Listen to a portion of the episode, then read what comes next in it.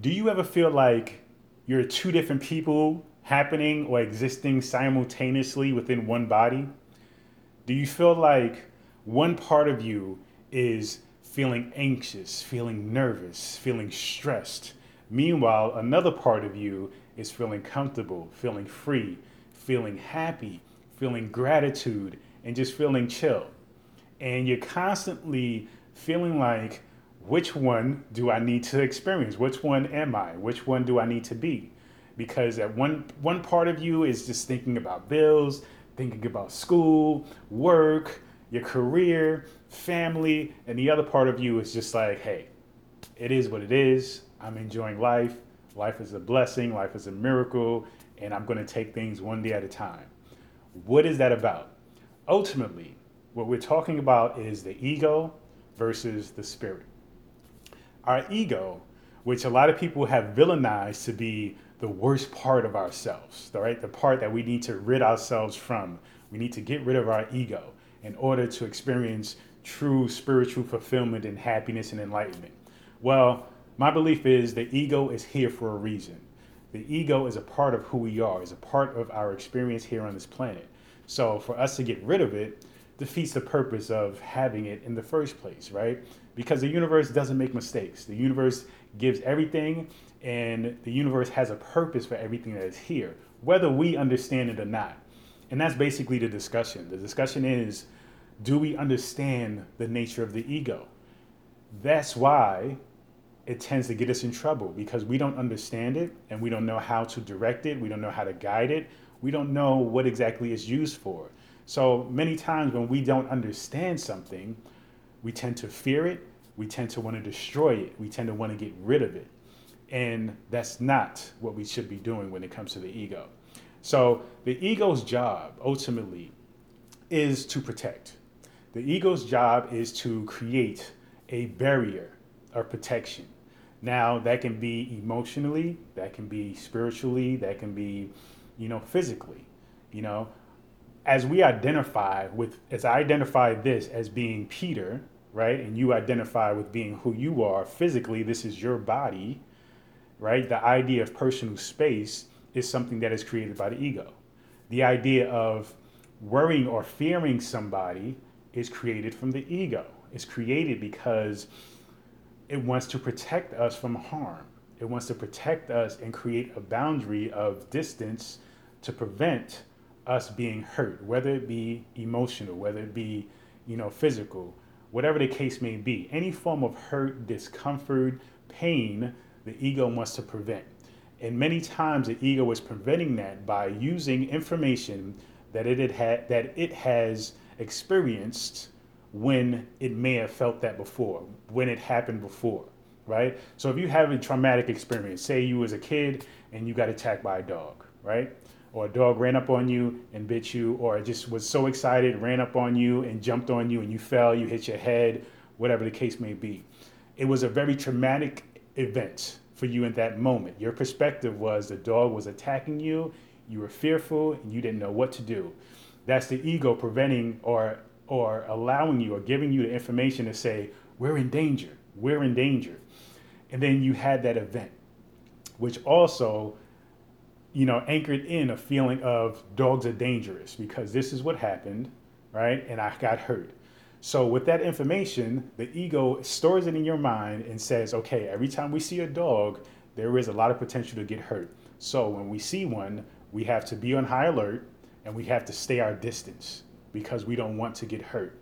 Now, the reality though is the chances of a dog attacking you again is minimal, right? That's the reality.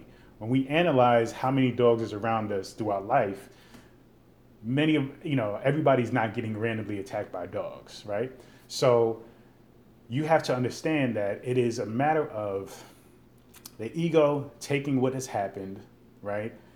Taking that emotional you know, turmoil or that emotional intensity, using that as a trigger, as a anchor of, you know, associating one thing with what possibly could happen again.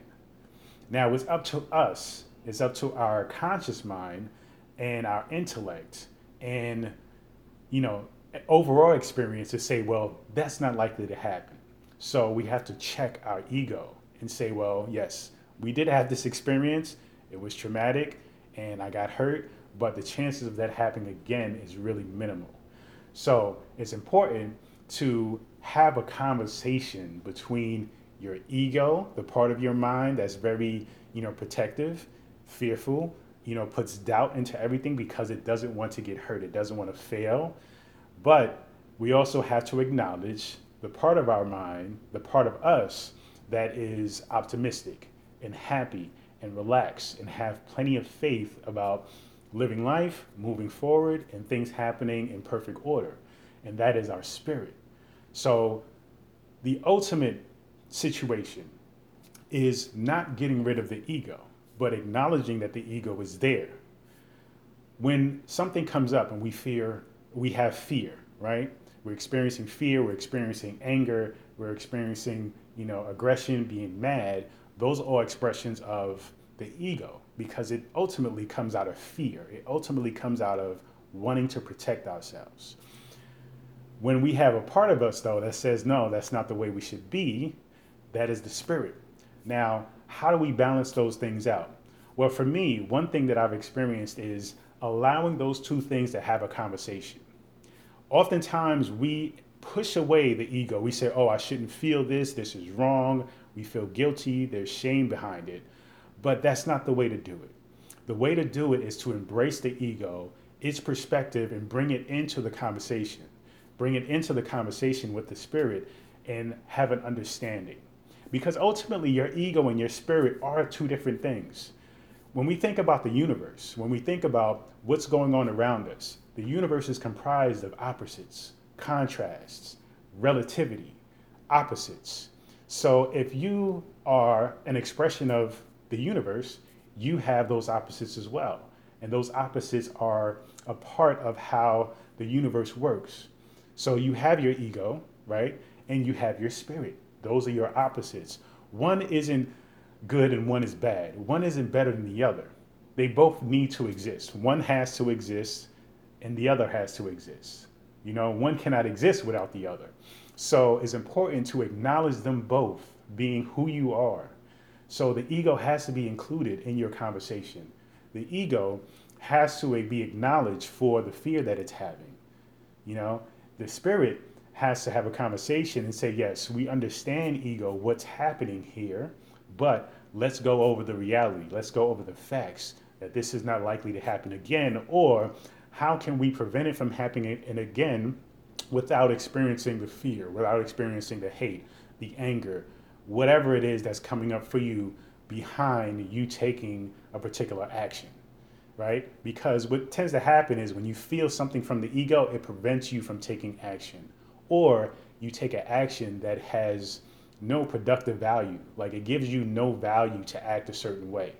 And the way you want to act moving forward is to support you in your life, to support you in your goals and whatever you want to do with your life. So you have to be aware that if the ego is out of hand, it's going to prevent you from taking action. It's going to prevent you from doing things. If you have a business and you're scared to go sell something, it's because your ego has a fear behind that. Your ego has experienced that, okay, maybe you tried to sell something once and had a bad experience. So now you're not, you can say you're not a good seller or you're not into selling, you know? But ultimately, the reality is you want to make money in any business, you have to sell. That's just the nature of business. So you have to have a conversation with the ego to understand that it's okay for the ego to have that experience, but we need to figure out a way to move forward in a productive way to get what we want.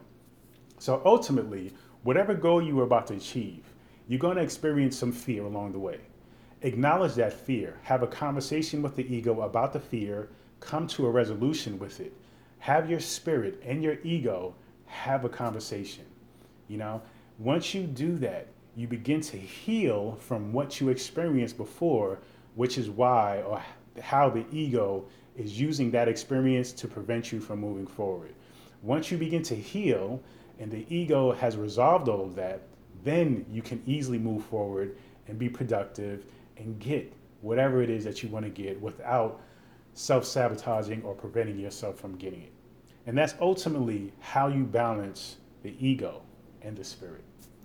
Peace and abundance always.